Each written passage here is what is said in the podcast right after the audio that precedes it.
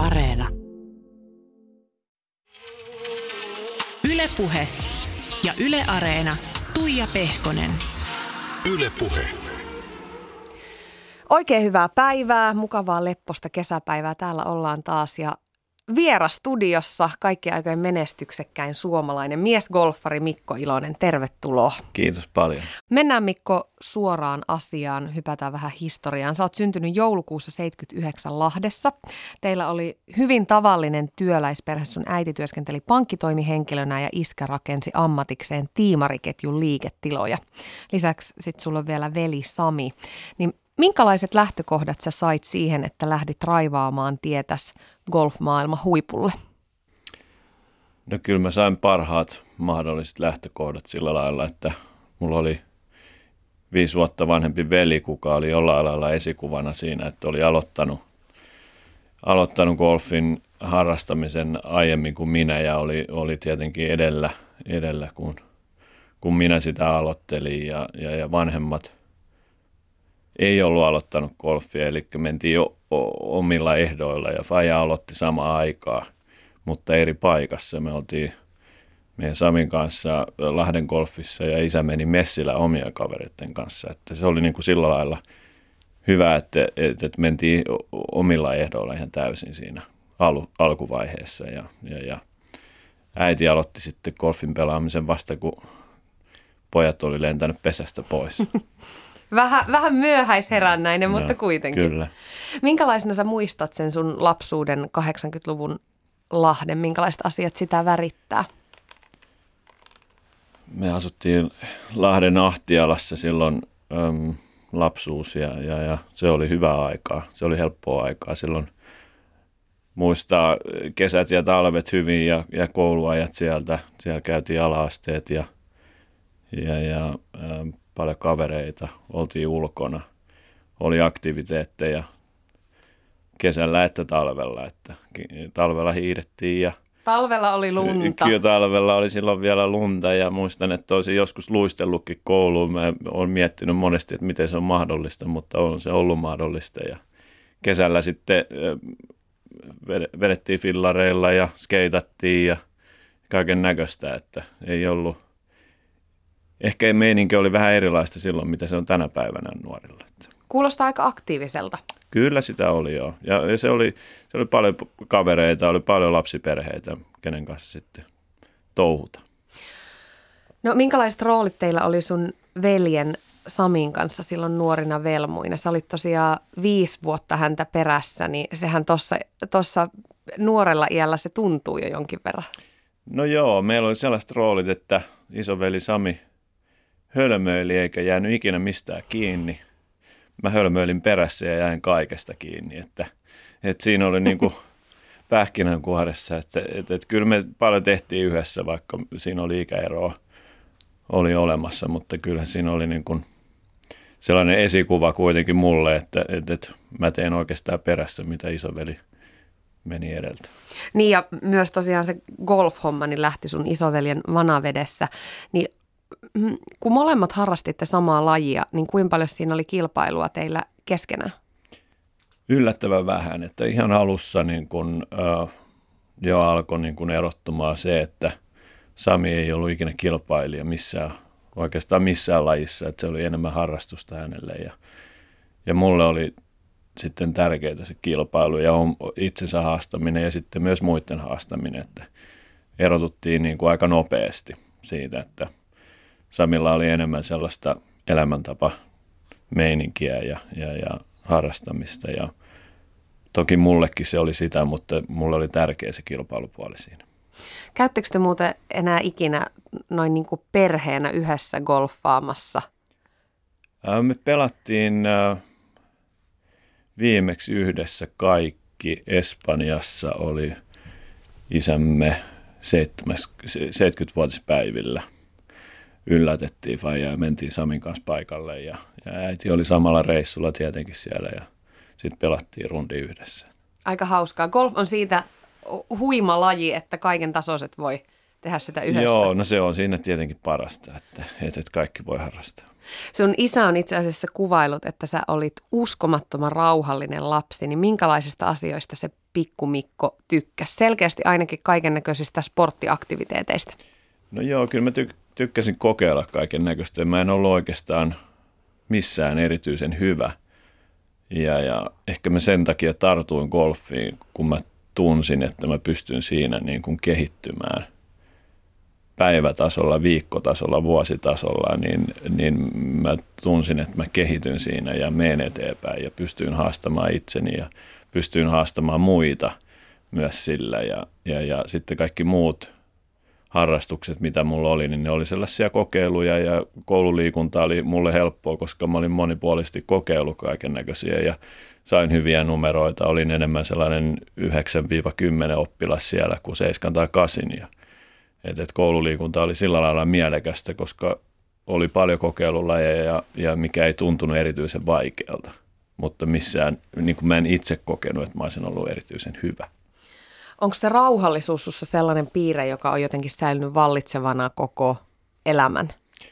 No kai se on jo. Kyllä eh, varmaan jos ympäristöstä kysyy, että, millainen mä oon, niin, niin hyvin rauhallinen. Ja, ja kyllä mä koen myös itse, että, että mä oon aika rauhallinen, että on, on hyvä olemaan paikallaan. On hyvä mietiskelemään asioita ja, ja käynkin joitain asioita oman pään sisällä – hyvin tarkasti läpi ennen kuin teen mitään hätiköityä päätöstä. Eikö teinivuodet saanut sua yhtään hulinoimaan? Totta kai. Kyllä, kyllä mä, niin kun, se on sellaista tärkeintä aikaa, mitä mä oon niin painottanut nuoremmille äm, golfin harrastajille tai siinä jonnekin pyrkiville pelaajille on sanonut, että koettakaa elää sitä nuoruutta myös, että sitten kun te olette kaksikymppisiä ja ette ole nähnyt yhtään mitään, niin sitten se voi niin kuin lyödä niin kovaa, että se ura loppuu niin kuin silloin, siinä vaiheessa, kun se ei ole vielä kerännyt alkaakaan. Niin ja toiset havahtuu siihen kolmekymppisenä, että elämä on jäänyt Sekin elämättä. on totta joo, ja, ja on varmaan niitä myöhäisempiäkin.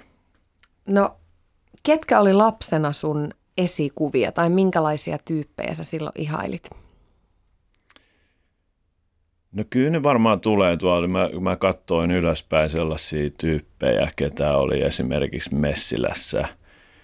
Ää, oli kovia laskijoita, oli sitten suksella tai, tai laudalla, niin, niin mä katsoin talvella niitä ylöspäin. Sitten nuorena oli sitten kesäaikaa, niin saattoi katsoa ylöspäin sellaisia, ketkä niin kuin oli kovia skeittareita tai sitten tuli se golfpuoli, niin sitten oli tietenkin niin kuin alkoi niin kuin nimiä tulee siellä, mutta golfpuolella mulla ei ole ikinä ollut sellaista yhtä tai kahta tyyppiä, ketä on katsonut niin kuin ylöspäin ja jollain lailla jumaloinut tai en, ole, en, en, en pysty sanomaan, että on ollut mikään funny boy sillä lailla.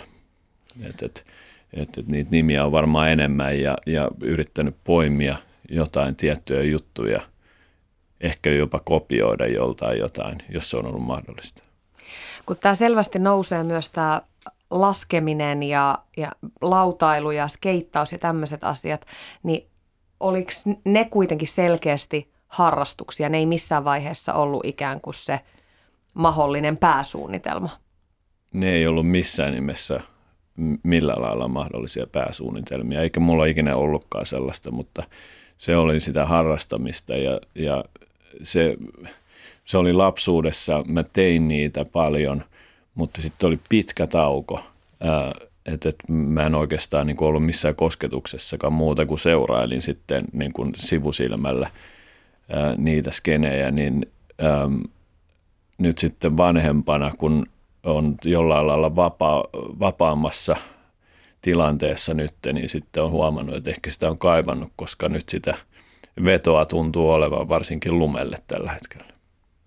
Minkälaista asioista sä haaveilit silloin lapsena ja nuorena? Mä haaveilin nuorena golfin major-kilpailun voitosta. Ja se oikeastaan niin kuin vei mua eteenpäin siihen pisteeseen, mihin se vei. Et, et, jollain lailla se myös ohjasi mun arkea ja tekemistä, mutta äm, se oli hyvä haave olemassa, koska mä luultavasti pääsin pidemmälle kuin jollain toisella haaveella olisi käynyt.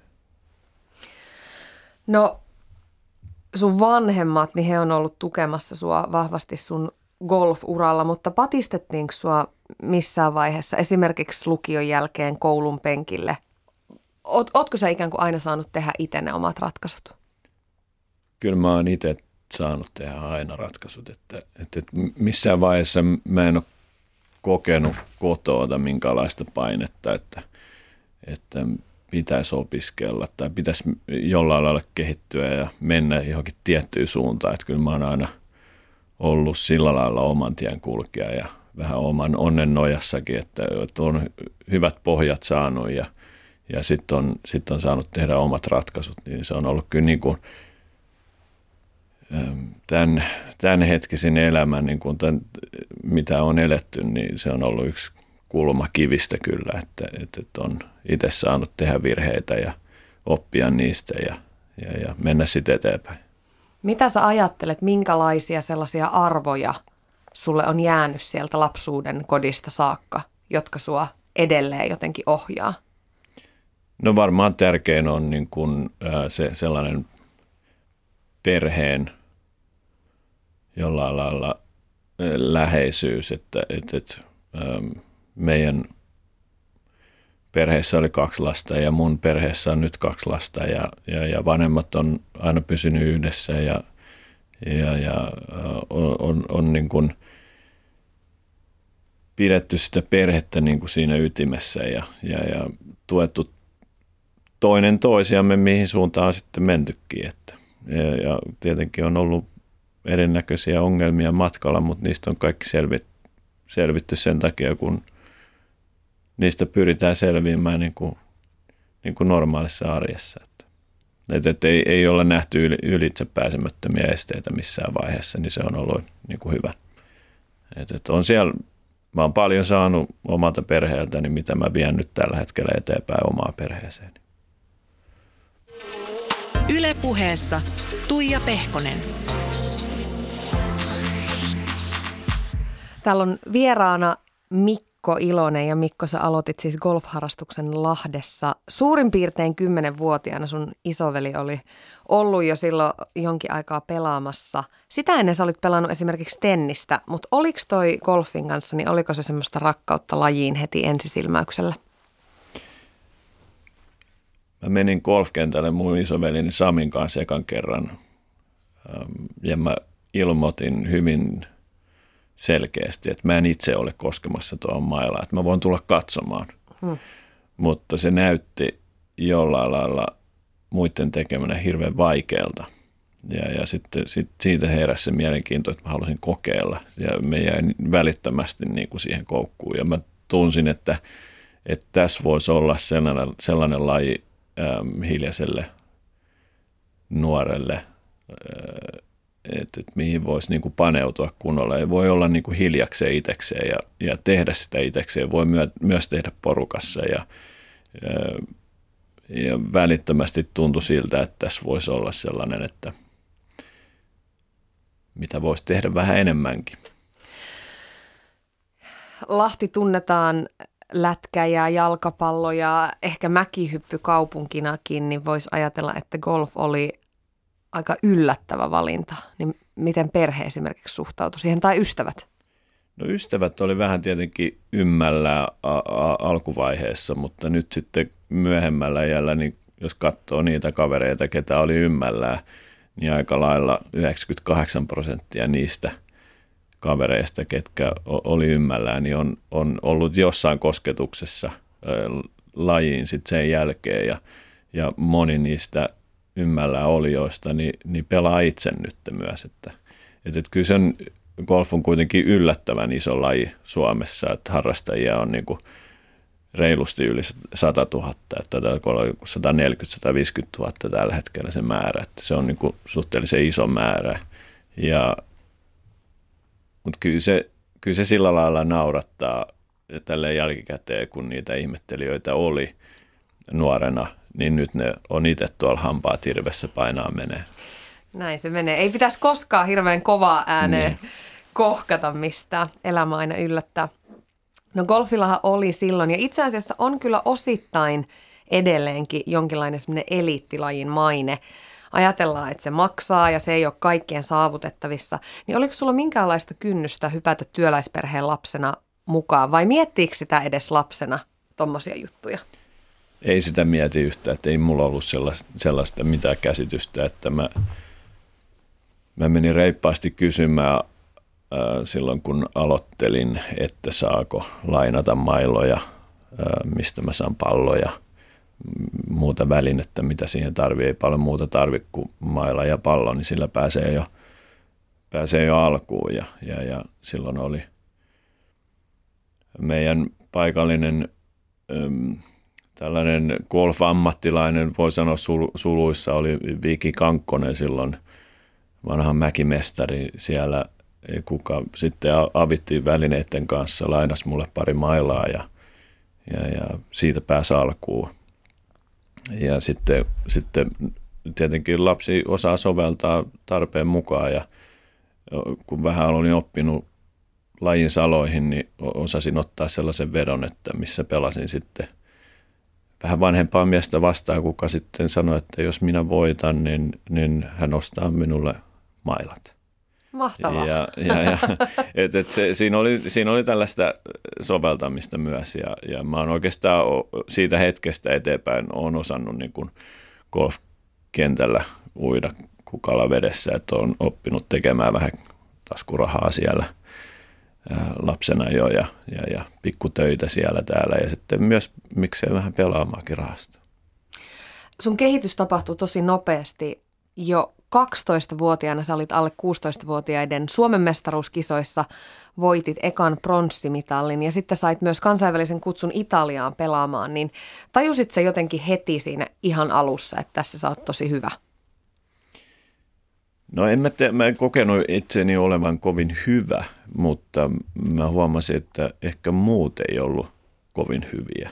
Okay. Et, et mä, et mä huomasin siinä oli niinku sellainen, että – että mä pystyn, koin, että mä pystyn kehittymään tässä paljon pidemmälle ja, ja mä en ole ihan varma, että oliko kaikki muut siinä samassa kehityksessä mukana. Mä en kokenut, että mä olin kovin paljon parempi esimerkiksi täällä kansallisella tasolla niin kuin verrattain muihin suomalaisiin pelaajiin, mutta sitten kun me mentiin jostain syystä niin kuin ulkomaille, niin mä koin siellä olevani parempi kuin nämä muut meikäläiset. Voisi sanoa, että sä oot hallinnut suomalaisia golfmarkkinoita suurin piirtein vuodesta 2000, kun voitit maailman arvostetuimman amatöörikisan Britannian amatöörimestaruusturnauksen ja sitten seuraavana vuonna, eli sun ekana ammattilaisvuonna oli top 10 lajin isoimmassa British Open-turnauksessa, niin millaisena aikana sä muistelet sitä?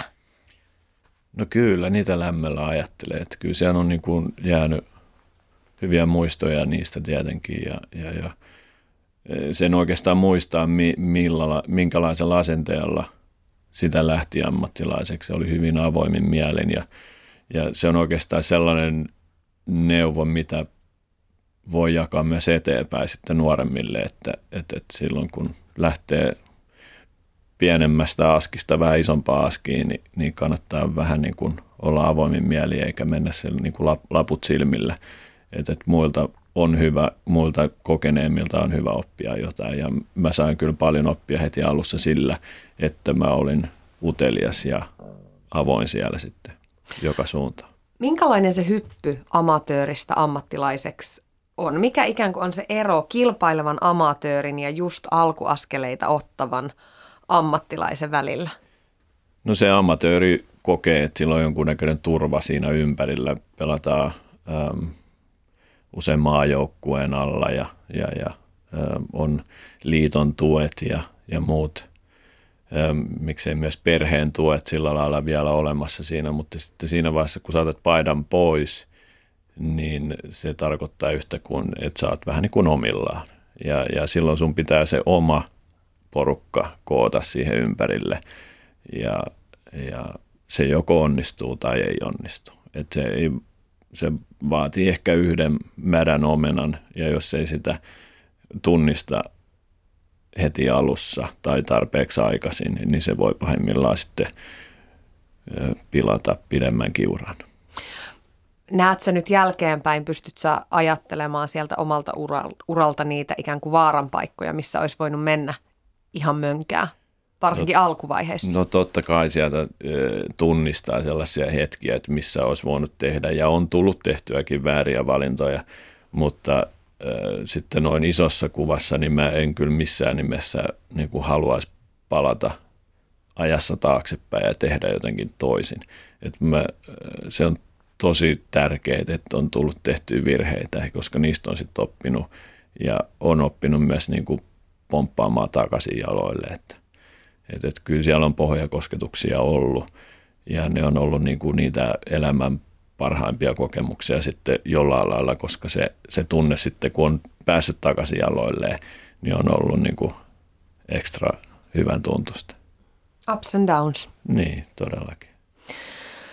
No sun paras kausi, se oli 2014. Silloin sä voitit kaksi kilpailua, sijoituit jaetulle seitsemännelle siellä USPGA Championshipissa – ja jotenkin se koko kauden menestys, niin sehän sut nosti siis, se nosti ensinnäkin sut parhaimmillaan maailman rankingissa siellä 37, mutta jotenkin tuntuu, että se on sellainen kausi, mitä muistellaan Suomen golfhistoriassa edelleen jotenkin kaiholla.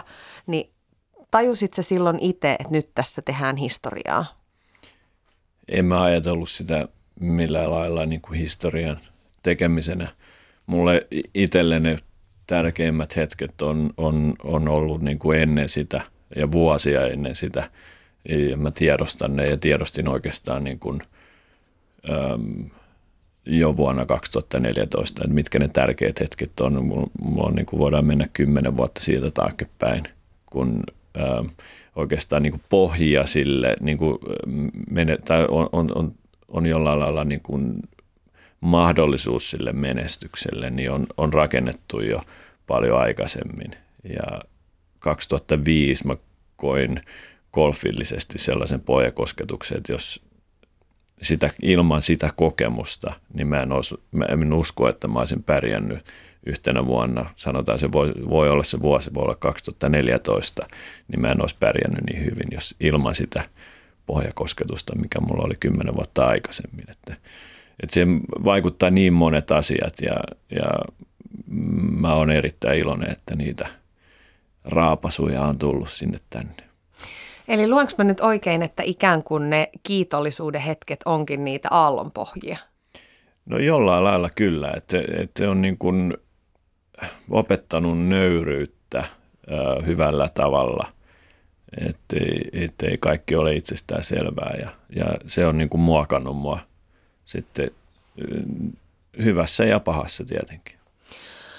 No ulkoa päin sitä varsinkin median kautta tietysti sitä katsoo aina niin eri asioita ja ne on nimenomaan ne menestyksen hetket, jotka sieltä nostetaan. Niin miten sun elämä muuttui, kun esimerkiksi vuonna 2014 sun menestyksestä ruvettiin raportoimaan tosi isoin kirjaimin mediassa?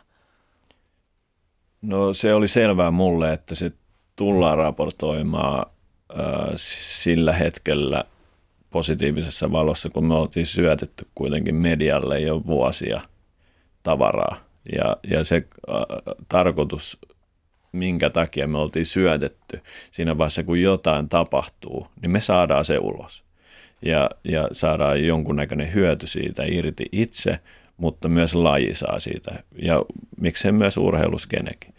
Ja jos, mä en ole, jos me ei oltaisi sitä tehty sitä syöttämistä medialle ennen – hyviä tapahtumia, vuosia ennen hyviä tapahtumia, niin ei se ole samassa valossa tullut ulos ja samalla skaalalla. Eli siinä oli niin kuin sitä pohjatyötä ollut taustalla ja se, oli, se on mun mielestä tosi tärkeää, että mun, mulla on sellainen mielipide itsellä, että, että myös laji sai siitä enemmän irti, koska me oltiin tehty sitä jo niin kuin pidemmän aikaa. Mitä se pohjatyö ja, ja se syöttäminen, mitä sä sillä tarkoitat? Että joka päivä – on se sitten pelattu hyvin tai huonosti, niin me lähetetään lehdistötiedote, että Mikko on pelannut näin ja näin tuolla ja tuolla ja sitten on tätä mieltä asiasta. Säntillistä tiedottamista. Niin, tiedottamista ja, ja sitten eihän niitä tietenkään niin kuin normikansalainen oikeastaan nähnyt missään, mutta sitten kun tapahtui jotain hyvää, niin se haluttiin myös tuoda ulos. ja nimi oli niin kuin toimittajien tiedossa ja, ja, ja kanavat oli auki, niin sitten se oli helpompi saada ulos. Kun susta tuli viimeistään sitten tuossa vaiheessa tämmöinen suomalaisen golfin lähettiläs, joka siellä pitää, pitää Suomen lippua pystyssä ja jolta myös odotetaan menestystä, niin miten sä handlasit ne paineet? Vai vaikuttiko se tuossa vaiheessa enää suhun? Oliko ne kuitenkin ne omat pään sisäiset paineet kovemmat? Mutta aika paljon on kysytty sitä, että, että, että miltä tuntui kantaa niin kuin Suomi-golfia harteilla. Mä en ole ikinä kokenut sitä sillä lailla, että mä olisin ollut yksin. Et, et joo, siellä on ollut paljon vuosia, ettei siellä ollut muita pelaajia, mutta kyllä mä tiesin, että niitä yrittäjiä on ja sieltä on ihan varmasti tulossa jossain vaiheessa läpi. Ja siinä vaiheessa, kun mä lopetin itse pelaamisen, niin siellä oli neljä muuta suomalaista kaveria päätourilla. Ja tilanne oli niin kuin sillä lailla hyvä. Mutta ne itse, itse itse itselleen tehdyt paineet pään sisälle oli, oli sitä, mitä varmaan niin kuin koki jollain lailla raskaimmaksi, mutta se ei tullut niin kuin ulkopuolelta. Se oli niin kuin omat odotukset itseensä nähden, niin, niin ne saattoi olla joskus korkeammalla kuin muilla ihmisillä. Mutta toki realistisesti, kyllä mä opin tuntemaan vuosien varrella itteni sen verran hyvin, että mä tiesin, ähm, miltä tuntuu eri hetkinä, niin mitä oli mahdollista tehdä. Ja pettymyksiä oli ihan varmasti enemmän kuin niitä hyviä hetkiä. Sun perheen tuki tuli tuossa jo mainittua siellä uran alkuaikoina mutta se oli myöskin vahvasti läsnä myöskin sun uralla. Ja esimerkiksi sun vanhemmat, mä tiedän, että he eli vahvasti mukana ja jännitti kisoja. Niin miten tärkeinä sä näet sun vanhempien roolin ikään kuin sillä sun, sun tiellä menestykseen? Ja, ja koetko sä, että he on esimerkiksi joutunut tekemään uhrauksia tämän takia? No mä en ole niin kuin ajatellut sitä sillä lailla, että olisi kauheita uhrauksia tarvinnut tehdä. Tietenkin jonkunnäköisiä panostuksia eri aikoina ihan varmasti ja, ja, ja ehkä tärkein on se, että ne on antanut mun tehdä omia ratkaisuja, omia päätöksiä. Ei ole ikinä yrittänyt puuttua siihen niin kuin valmennukseen, ainakaan mun tietääkseni, ja, ja ei ole yrittänyt vaikuttaa siihen – että se on ollut oikeastaan tärkein, että ne on osannut pysyä pois tieltä.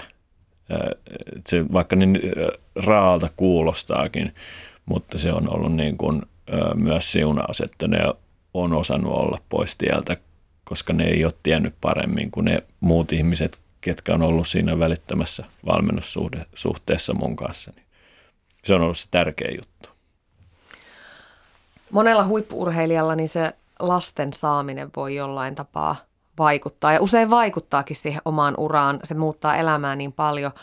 Silloin kun teillä lapset oli ihan pieniä, niin sähän pelasit oikeastaan sun parhaita pelejä, niin miksi se meni sulla näin? Miten, miten te saitte sen toimimaan? Joo, se on aika mielenkiintoista. Mä oon parin muun urheilijan kanssa on käynyt keskusteluja tästä, että minkä takia mulla meni ja toinen kokee jollain lailla – erilaiseksi, että se on niin kuin häiriötekijä. Mulle se oli sitä, että se oli päivän selvää, että mä pyrin osallistumaan siihen niin kuin arkeen, hoitoon, lasten kanssa olemiseen niin kuin 100 prosenttia silloin, kun mä oon läsnä, niin mä yritän olla läsnä ja teen, teen niin kuin sääntillisesti. Ja, ja päivän selvää on se, että, että mä oon yöllä hereillä, jos joku muukin on hereillä. Ja, ja mutta mulle se tuntui sitten, kun mä pääsin tekemään golfia, treenaamaan, pelaamaan, kilpailemaan, niin se tuntui jollain lailla niin kuin myös vapauttavalta. Et siinä oli niin iso kontrasti sitten keskenään, että se, se, se tuntui, että se ei ollutkaan niin, niin maailman tärkeintä hommaa, vaan siitä jollain lailla yritti niin kuin nauttia ja nauttikin enemmän kuin aiemmin. Sitten tuli jollain lailla niin kuin erilainen perspektiivi siihen touhuun, mitä, mitä teki niin kuin on arjessa. Mikko, mä soitin myöskin sun vaimolle, Katille, ja mä vähän kyselin susta ja, ja teidän golf-elämästä. Ja kysyin sitä, että minkälaista se oli silloin, kun Kati ja lapset oli mukana sun golfreissuilla ympäri maailmaa? Yle Puhe. Öö, se aika oli aika kiireistä, sanotaanko näin. Meillä oli, no Eino lähti kuusi viikkoisena silloin, tai itse asiassa Eino oli kahdeksan viikkoinen silloin, kun Eino lähti ensimmäisen kerran niin kuin, mukaan. Huh. Mutta tota, se, oli, se oli tosi antoisaa, sanotaanko näin, että tosi paljon kivoja muistoja ja no semmoista hektistä menoa, mutta, mutta sitten kun Mikko oli pelannut ja treenannut, niin, niin, niin sittenhän me oltiin niin kuin perheenä yhdessä, yhdessä vietettiin siellä aikaa. Semmoista arkea, kun siellä nyt sitten pystyi viettämään, mutta että, että ihan tosi kivoja muistoja sieltä on jäänyt. Onko mä käsittänyt oikein, että golfmaailmassa suhtauduttiin ja suhtaudutaan perheelämään hyvin sillä, sillä tapaa myönteisesti ja ikään kuin perheen on suht helppo kulkea mukana siellä turnauksissa? No joo, siellähän on siis järjestetty niin sanottu lasten päiväkoti. että siellä on, tota, on, on hoitajat ja lapset voi jättää sinne muutamaksi tunniksi ja voi itse mennä katselemaan pelejä ja ja muuta. Että, ja sitten tietysti sieltä sai paljon kavereita, että ei olla, ei olla Elmalla molemmilla oli sitten, kun puhuvat englantia ja ymmärsivät englantia, niin sitten sai niin kuin ystäviä joka puolelta maailmaa. Että se oli musta tosi, tosi ihana juttu ja edelleen ollaan yhteydessä osaan niistä.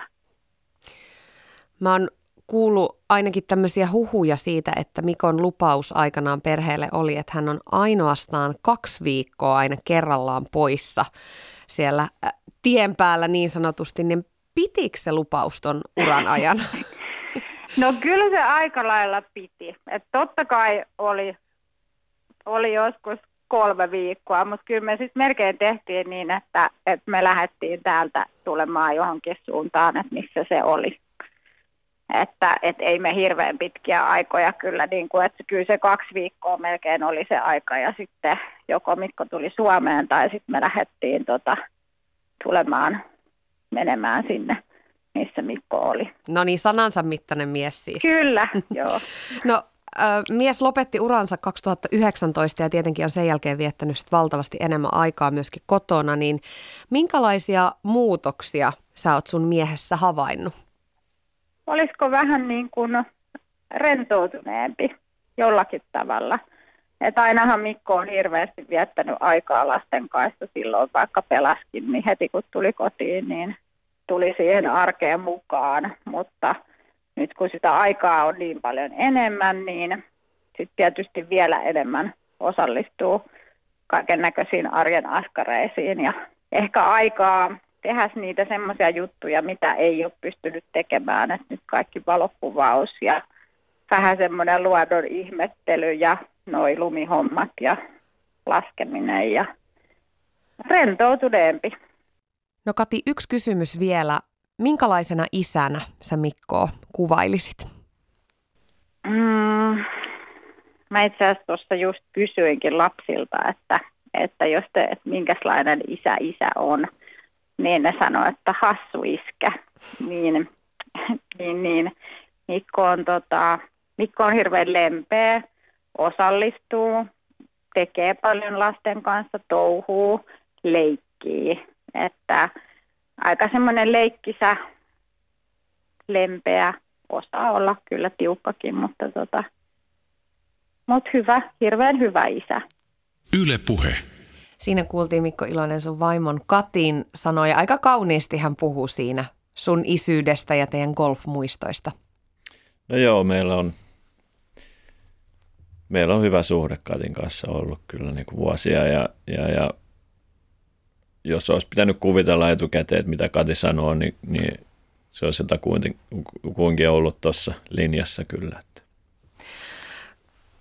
Mä jäin miettimään, tuossa oli vähän puhetta ikään kuin siitä ennen Kati haastattelua, että, että miten sä sait siirrettyä jotenkin sen pikkulapsiajan ikään kuin voimaksi sinne kentälle, mikä voisi kuitenkin kääntyä myös, myös hyvin toisinpäin, niin miettiikö sitä pelatessaan perhettä? Onko se jotenkin, saatko sä siitä voimaa vai onko se täysin niin kuin e- erillinen maailma siellä?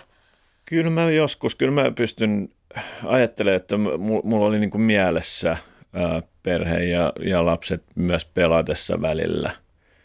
Ja ne, ei ollut, ne oli pelkästään niitä sellaisia hauskoja, hassuja juttuja, mitä tuli niin kuin vaan mieleen. Ja golfkentällä on kuitenkin pelin aikana on niin paljon aikaa miettiä ja kaiken näköistä.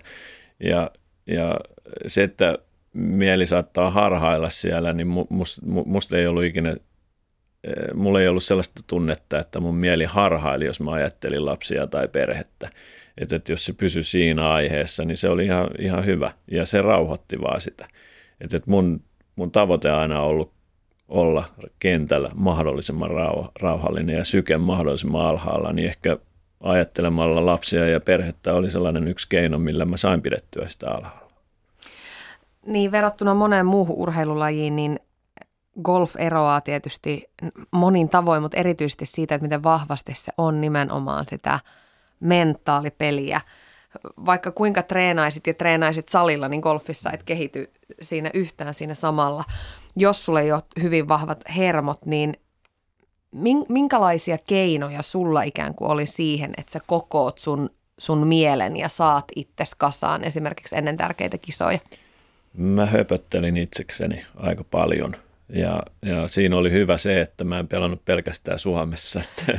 Että, et, et, suurin osa peleistä oli, oli aina ulkomailla, niin kukaan ei oikein ymmärtänyt, mitä mä oikein Siis su- supisen. siellä Mä, Kyllä, ja sitä on tapahtunut myös kentällä. Tietenkin jotkut on sitä huomannut, mutta kukaan sitä ei ole niin kuin ymmärtänyt, että mitä mä puhun. Että välillä piti aina katsoa, ettei mikrofonit ole paikalla, mutta tota, ää, mä ihan niin kuin konkreettisesti puhuin itselleni, hoin samoja asioita, millä mä sain itseäni rauhoitettua, millä sain niin kuin jollain lailla mielen oikeaan asentoon, että, että se toimii sitten niin kuin sen koko päivän ja koko viikon ja, ja miksei myös pidempiä aikoja, mutta hyvin paljon samoja lauseita ja samoja sanoja, mitä mä vaan koin, että ne on niin kuin tärkeitä sanoa itselle ääneen.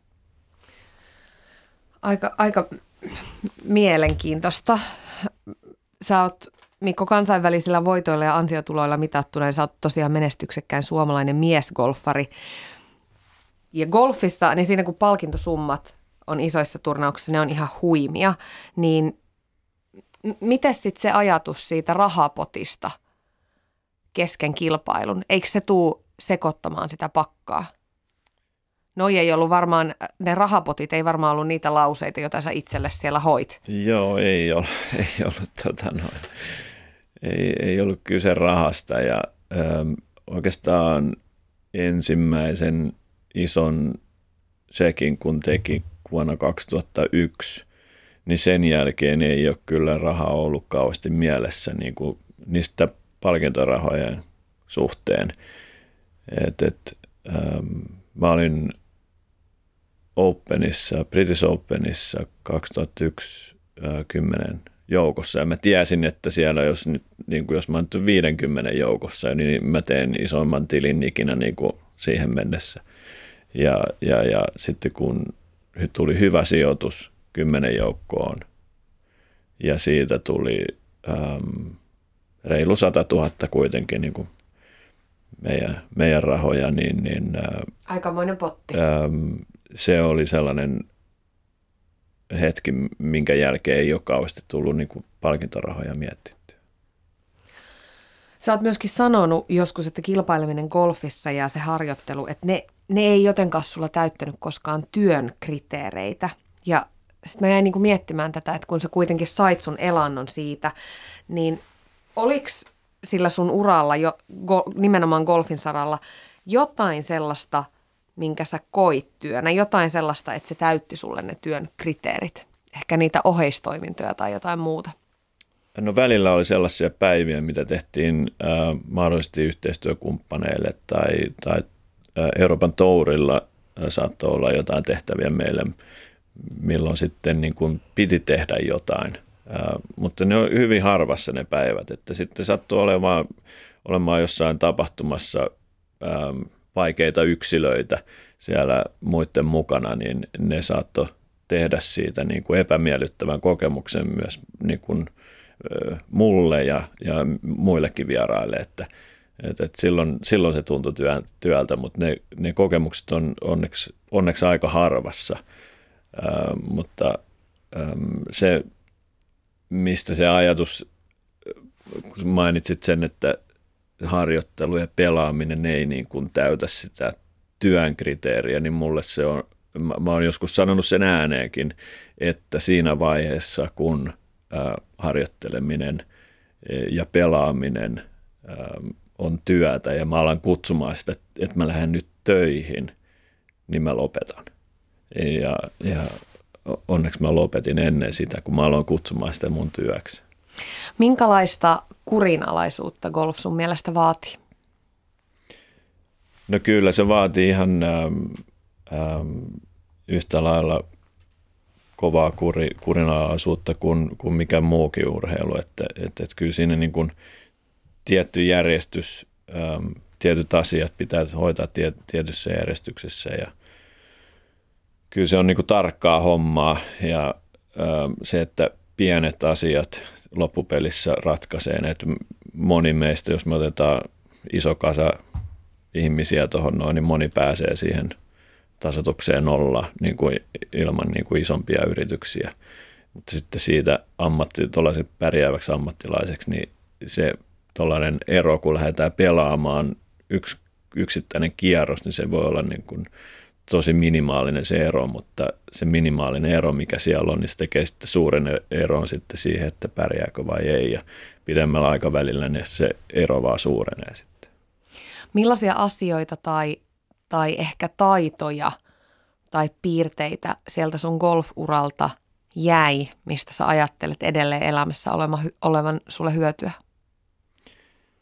No kyllä varmaan yksi tärkeimmistä on sellainen, että varsinkin tuossa sen jälkeen, kun mulle tuli lapset ja mä vielä äm, pelasin, harjoittelin, niin sellainen ajankäyttö mulla on aika hyvin hallussa, että mä niin kun jollain lailla se aika ei niin kuin lähde käsistä, että mä viettäisin kokonaisen, jos mä menen tekemään jotain, niin mä oon tehokkaampi siinä, kun olin esimerkiksi 15 vuotta sitten, että mä jäin haahuilemaan. Toki mä haahuilen silloin, kun mä oon yksin sellaisissa mielenkiintoisissa jutuissa, että Kati vaikka mainitsin valokuvauksen tuossa noin, niin se on sellainen niin kuin jollain lailla uusi juttu mulle, niin mä saatan jäädä siihen niin kuin kiinni ja tehdä sitä määrittelemättömän ajan sillä lailla, että mä en niin kuin välitä paljon se kelloa, ja, mutta mulla ei mitään suunnitelmaa siihen. Mutta se ajankäyttö on yleisesti arjessa on, on niin kuin aika hyvin, hyvin hallussa, mikä on jäänyt sieltä niin kuin golfin puolelta kyllä ilman muuta. No sun ammattilaisura, niin se kuulemma muutti sua kansainvälisemmäksi tyypiksi. Tämä taisi itse asiassa olla sun isän antama kommentti, jos oikein muistan. Mutta miten sä itse ajattelet, että miten se supermenestys suhun vaikutti, jos sä oot ihan rehellinen? Hmm. Aika vaikea kysymys. En mä... Ei me, toivottavasti se ei ole kovin paljon vaikuttanut, mutta tietenkin jollain lailla se on kasvattanut ja, ja tuonut tietynlaista varovaisuutta äm, joihinkin suuntiin, mutta mä oon nuorena tehnyt, nuorempana tehnyt jo tietoisen päätöksen, että en ehkä avaa ihan koko arkeani ja, ja itseäni äm, julkisuudelle ja sen tautta niin kun on pysytellyt pois sellaisista otsikoista, missä, missä mä en niin kuin halunnut olla. Ja äm, se on ollut ihan tietosta, niin myös se sitten se menestys on jollain lailla vahvistanut sitä, että se on, mulla on käynyt jollain lailla säkä siinä, että jos mä olisin nuorena jo avannut itseäni enemmän ja ollut rotsi auki enemmän tuolla kaupungilla, niin voi olla, että olisi lunta tullut tupaa siinä vaiheessa, kun olisi tullut menestystä. Että se on mennyt jollain lailla käsikädessä. Ylepuheessa Tuija Pehkonen. Täällä on mulla vieraana Mikko Ilonen. Meinasin sanoa golf-ammattilainen, mutta siis sähän oot golf-eläkeläinen. Se on totta. Golf on siitä aika erikoinen ur- urheilulaji, että siinä ollaan usein parhaimmillaan vasta sit oikein niin kuin kunnon ikävuosilla, eli yli nelikymppisenäkin voi mennä vielä oikein mainiosti. Sä lopetit kevät-talvella 2019 ja olit silloin 39, niin onko kertaakaan sen jälkeen mieleen hiipinyt, että mitä siellä olisi vielä voinut olla eessä? Siellä olisi ollut kivikkoja eessä. Mä se, se, se olisi ollut aika kivikkoinen tie tulla takaisin siitä. Ähm, ja mulle ei löytynyt tarpeeksi ähm, motivaatiota lähteä ylittämään sitä kivikkoa, että mun motivaatiot e-, elämässä oli siirtynyt muualle siinä muutaman kuukauden aikana siinä ja, ja ähm, koin sen parhaakseni siirtyä sivuun ja, ja on erittäin iloinen siitä päätöksestä, enkä ole hetkeäkään katunut sitä päätöstä. Oletko sä ylipäätään sen tyyppinen ihminen, että et jää jossittelemaan asioita, vaan pystyt elämään hetkessä ja menemään eteenpäin? Kyllä mä pystyn elämään mun päätö, päätöksien kanssa. Että mä yleensä teen sitten, kun mä teen päätöksen, niin se on hyvin selkeä ja, ja sitä on sitten punnittu ä, eri kanteilta. Tietenkin virheitä on, tulee tehtyä ja, ja ä, on tullut tehtyä, niin, ä, mutta en, en, ole, en ole kyllä yhtään sellainen, että jäisin jossittelemaan sitten. Sen lopettamispäätöksen, niin sä teit sen pitkällisen harkinnan jälkeen, jäit eka 2018 loppuvuodesta, äh, muistaakseni marraskuussa tauolle ja keskityit siis perheeseen ja omaan hyvinvointiin ja huomasit, että elämä on aika kivaa näinkin, niin minkälaiset asiat sulle on muuttunut tärkeämmiksi sen lopettamisen jälkeen?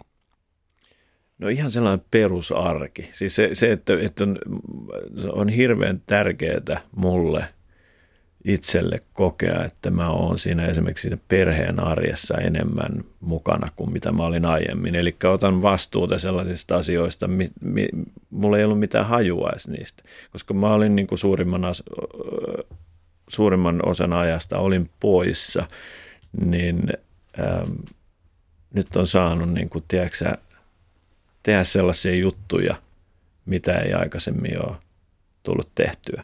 Ja se voi lähteä niin kuin ihan niin arkisista asioista, että on niin kuin hakannut klapeja mökillä, niin mä en ole aikaisemmin, oikeasti mä en ole tehnyt niitä. Niin nyt mä oon tehnyt. Ja, siis, ja se on ihan, ihan hemmetin hauskaa, että niin kuin näkee, että sä saat jotain aikaiseksi konkreettisesti, että, että, että se ei ole vaan jossain tuolla – jossain ihme pallon pyörittämisessä.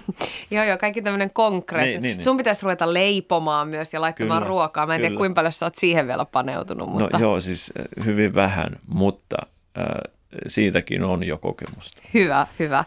Etukäteen sä olit, Mikko, antanut jotenkin ymmärtää, että sitten kun se sun lopettamispäätös tulee, niin siitä tulee napakka ja ryhdikäs ja sä et jää roikkumaan kiertueelle sitten, kun huippuvuodet on ohi. Niin mistä sä tiesit, että nyt on aika lopettaa?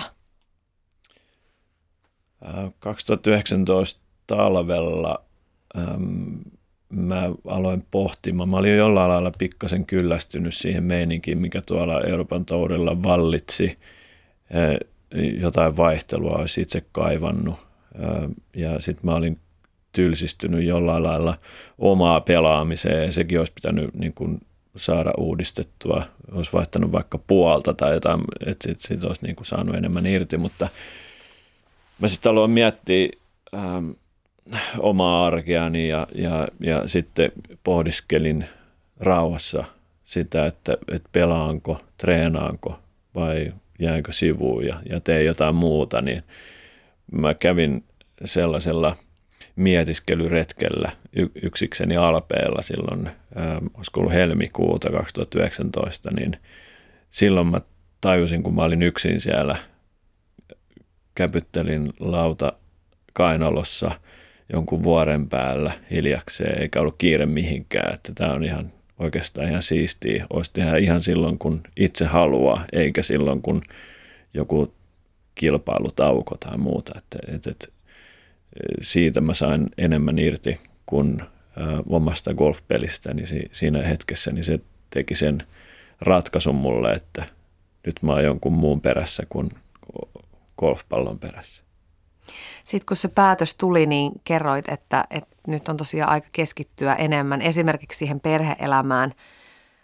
Vaimon Katin lisäksi teillä on myös siis kaksi lasta ja, ja sun perhe on ollut tukena tietysti koko uran ajan, niin minkälaista tukea sä tarvitsit ja kaipasit sen lopettamisen kanssa? No mä en kertonut itse, itse asiassa siitä asiasta mihinkään suuntaan. En edes Katille. Kati tiesi, että mä mietin jotain ja se oli tietenkin näki sen ulospäin, että voi olla, että se miettii lopettamista siitä, siinä, mutta siitä ei juteltu juurikaan ääneen. Että, että mä halusin tehdä hyvin itsenäisen päätöksen, että, että, että mä en kaivannut siihen kenenkään muun ää, mielipidettä tai apua – että se, se piti tulla multa itseltä ja se oli hirveän tärkeää mulle. Silloin sä sanoit jotenkin aika hienosti, että sun mielestä vetäytymispäätös ei ole minkään aikakauden loppu, vaan että se on uuden ja jännittävä ajanjakson alku. Niin minkälaisia seuraavia lukuja sä siihen ajanjaksoon nyt sitten toivot?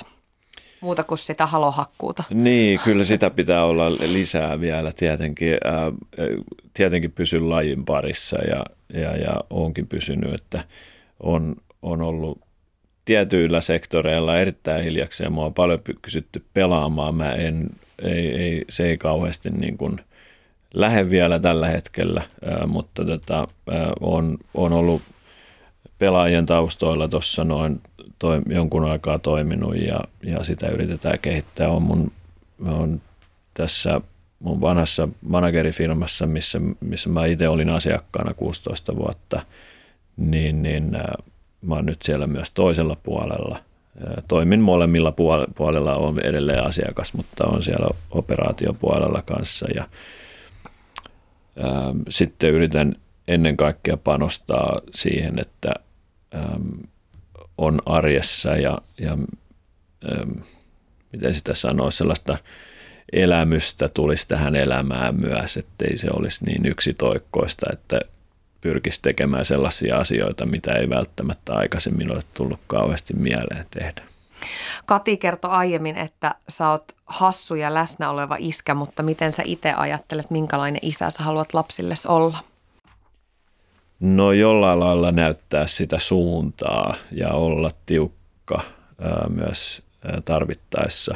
Ja mä, ää, onneksi Kati sanoi, että taitaa se joskus tiukkakin olla. Ja, ja kyllä mä niin kuin koen, että varsinkin nyt kun on enemmän siinä arjessa mukana, niin mä myös haluan olla, pitää tietyt rajat pitää olla. Ja, ja jos mä päätän jotain, mä oon hirveän itsepäinen sitten, kun mä päätän jotain. Ja se en, en ole kovin hyvä antaa periksi. Että jos mä koen, että tämä on oikein, niin tälleen tehdään – ja se pitää se päätös.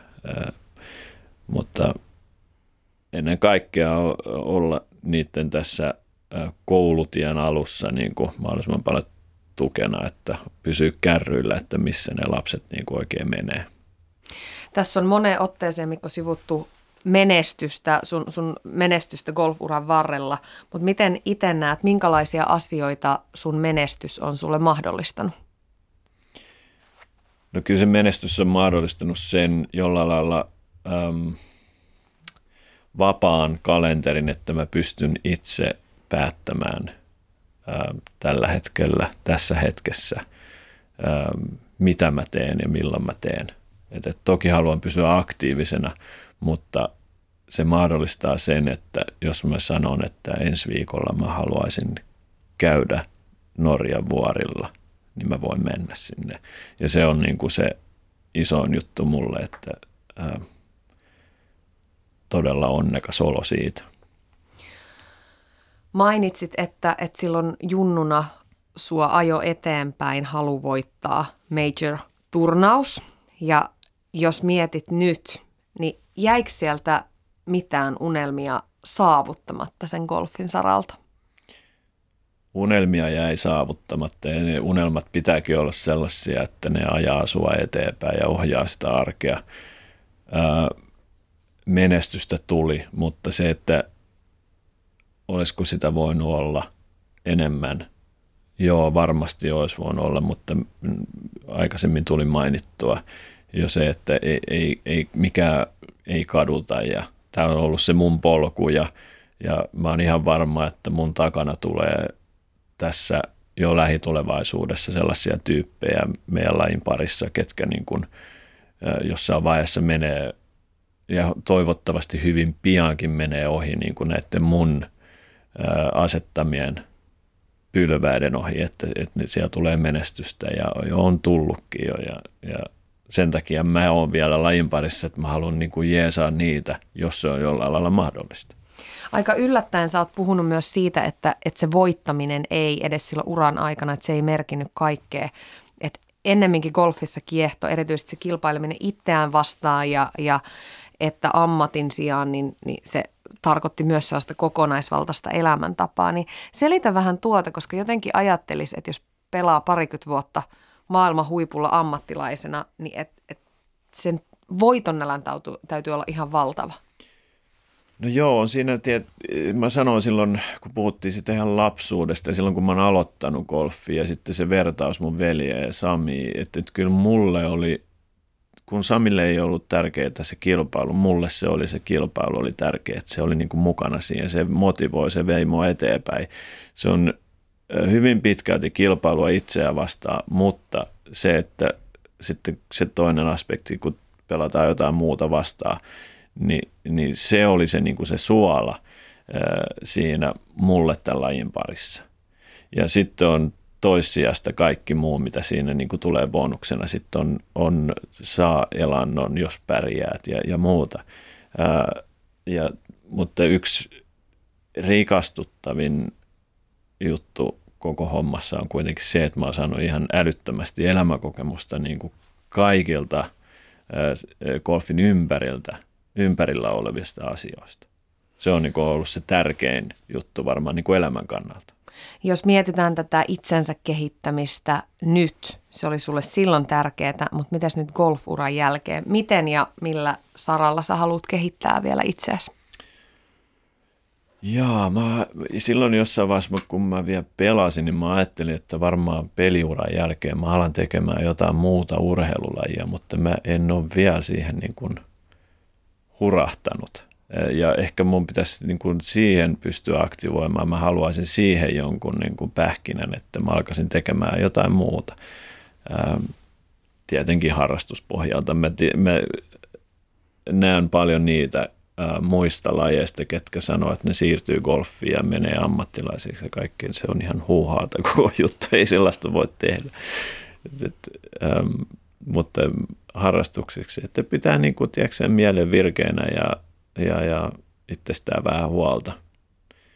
Et nythän mä oon, niin kuin, jos sä katsot mua siitä pöydän toiselta puolelta, niin mähän on kuin vähän castaway, mutta tästä on niin kuin, tässä on tota noin erikoista ajat käsillä. Niin Joo, mä oon ihan tarkoituksella laittanut sen naamion päähän. Par, parta pukee sua, Joo, ei hätää. Jo. Kiitos Mikko Ilonen ihan älyttömän paljon tästä vierailusta ja kaikkea hyvää. Kiitos samoin. Ylepuhe ja Yle Areena. Tuija Pehkonen. Ylepuhe.